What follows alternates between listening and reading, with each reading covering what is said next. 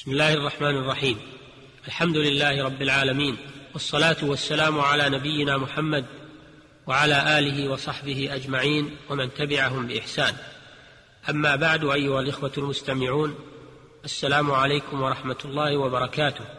ونواصل الحديث معكم في موضوع الحضانة ونورد في ذلك حديث عمرو بن شعيب مع كلام ابن القيم رحمه الله في شرحه لعظيم فائدته. حيث قال روى أبو داود في سننه من حديث عمرو بن شعيب عن أبيه عن جده عبد الله بن عمرو بن العاص رضي الله عنهما أن امرأة قالت يا رسول الله إن ابني هذا كان بطني له وعاء وثدي له سقاء وحجري له حواء وإن أباه طلقني فأراد أن ينتزعه مني فقال لها رسول الله صلى الله عليه وسلم أنت أحق به ما لم تنكحي. قال الإمام ابن القيم رحمه الله وقولها كان بطني له وعاء إلى آخره إدلاء منها وتوسل إلى اختصاصها به كما اختص بها في هذه المواطن الثلاثة والأب لم يشاركها في ذلك. فنبهت في هذا الاختصاص الذي لم يشاركها فيه الأب على الاختصاص الذي طلبته بالاستفتاء والمخاصمة. وفي هذا دليل على اعتبار المعاني والعلل وتأثيرها في الأحكام وإناطتها بها وأن ذلك أمر مستقر في الفطر السليمة حتى فطر النساء.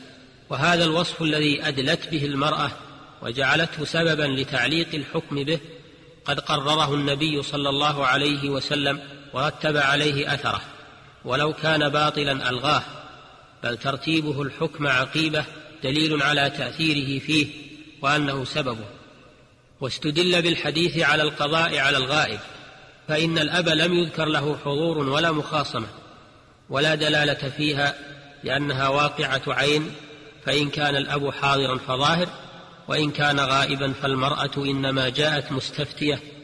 افتاها النبي صلى الله عليه وسلم بمقتضى مسألتها وإلا فلا يقبل قولها على الزوج إنه طلقها حتى يحكم لها بالولد بمجرد قولها. ودل الحديث على أنه إذا افترق الأبوان وبينهما ولد فالأم أحق به من الأب ما لم يقم بالأم ما يمنع تقديمها أو بالولد وصف يقتضي تخييره وهذا ما لا يعرف فيه نزاع. وقد قضى به خليفة رسول الله صلى الله عليه وسلم أبو بكر الصديق على عمر بن الخطاب ولم ولم ينكر عليه منكر.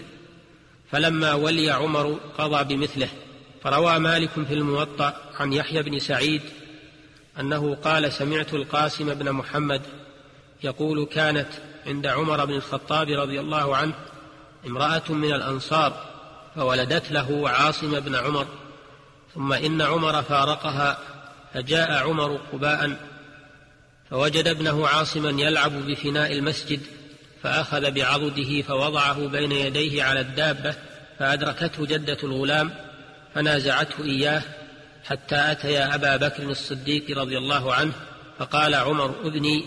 وقالت المرأة ابني. فقال أبو بكر رضي الله عنه خل بينها وبينه. فما راجعه عمر الكلام. قال ابن عبد البر هذا خبر مشهور من وجوه منقطعة ومتصلة تلقاه أهل العلم بالقبول والعمل وزوجة عمر أم ابنه عاصم هي جميلة ابنة عاصم بن ثابت ابن أبي الأفلح الأنصاري. قال وفيه دليل على أن عمر كان مذهبه في ذلك خلاف أبي بكر ولكنه سلم للقضاء ممن له الحكم ممن له الحكم والإمضاء ثم كان بعد في خلافته يقضي به ويفتي ولم يخالف أبا بكر في شيء منه ما دام الصبي صغيرا لا يميز ولا مخالف لهما من الصحابة إلى أن قال رحمه الله والولاية على الطفل نوعان نوع يقدم فيه الأب على الأم ومن في جهتها وهي ولاية المال والنكاح ونوع تقدم فيه الأم على الأب وهي ولاية الحضانة والرضاع وقدم كل من الأبوين فيما جعل له من ذلك لتمام مصلحة الولد وتوقف مصلحته على من يلي ذلك من أبويه تحصل به كفايته. ولما كان النساء أعرف بالتربية وأقدر عليها وأصبر وأرأف وأفرغ لها لذلك قدمت الأم فيها على الأب. ولما كان الرجال أقوم بتحصيل مصلحة الولد والاحتياط له في البضع قدم الأب فيها على الأم فتقديم الأم في الحضانة من محاسن الشريعة والاحتياط للأطفال والنظر لهم وتقديم الأب فتقديم الأم في الحضانة من محاسن الشريعة والاحتياط للأطفال والنظر له وتقديم الأب في الولاية المال والتزويج كذلك. إلى أن قال رحمه الله وقوله أنت أحق به ما لم تنكحي فيه دليل على أن الحضانة حق للأم.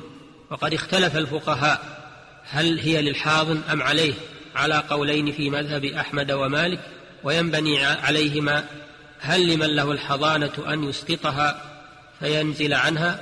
على قولين وأنه لا يجب عليه خدمة الولد أيام حضانته إلا بأجرة وإن قلنا الحق عليه وجب خدمته مجانا.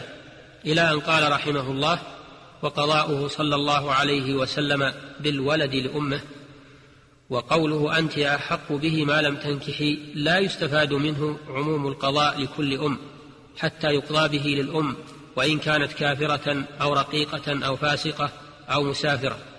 فلا يصح الاحتجاج به على ذلك ولا نفي. فإذا دل دليل منفصل عن اعتبار الإسلام والحرية والديانة والإقامة لم يكن ذلك تخصيصا ولا مخالفة لظاهر هذا الحديث. وقد اشترط في الحاضن ستة شروط اتفاقهما في الدين فلا حضانة لكافر على مسلم لوجهين. أحدهما أن الحاضن حريص على تربية الطفل على دينه وأن ينشأ عليه ويتربى عليه فيصعب بعد كبره وعقله انتقاله عنه. وقد يغيره عن فطرة الله التي فطر عليها عباده. فلا يراجعها أبدا. كما قال النبي صلى الله عليه وسلم كل مولود يولد على الفطرة فأبواه يهودانه أو ينصرانه أو يمجسانه. فلا فلا يؤمن تهويد الحاضن وتنصيره للطفل المسلم. فإن قيل الحديث إنما جاء في الأبوين خاصة. قيل الحديث خرج مخرج الغالب. إذ المعتاد نشوء الطفل بين أبويه فإن فقد الأبوان أو أحدهما قام ولي الطفل من أقاربه مقامهما. الوجه الثاني أن الله سبحانه قطع الموالاة بين المسلمين والكفار وجعل المسلمين بعضهم أولياء بعض والحضانة من أقوى أسباب الموالاة التي قطع الله بين الفريقين انتهى كلامه رحمه الله. وفيه تحذير لهؤلاء المترفين الذين يسلمون أولادهم الصغار للمربين والمربيات من الكفار دون مبالاة بما يترتب على ذلك من الآثار السيئة وتغيير فطر الأطفال ولغتهم ودينهم بما يوافق دين المربين الكفرة ولغتهم. فلا حول ولا قوة إلا بالله العلي العظيم. وإلى الحلقة القادمة بإذن الله. والسلام عليكم ورحمة الله وبركاته. والحمد لله رب العالمين. وصلى الله وسلم على نبينا محمد وآله وصحبه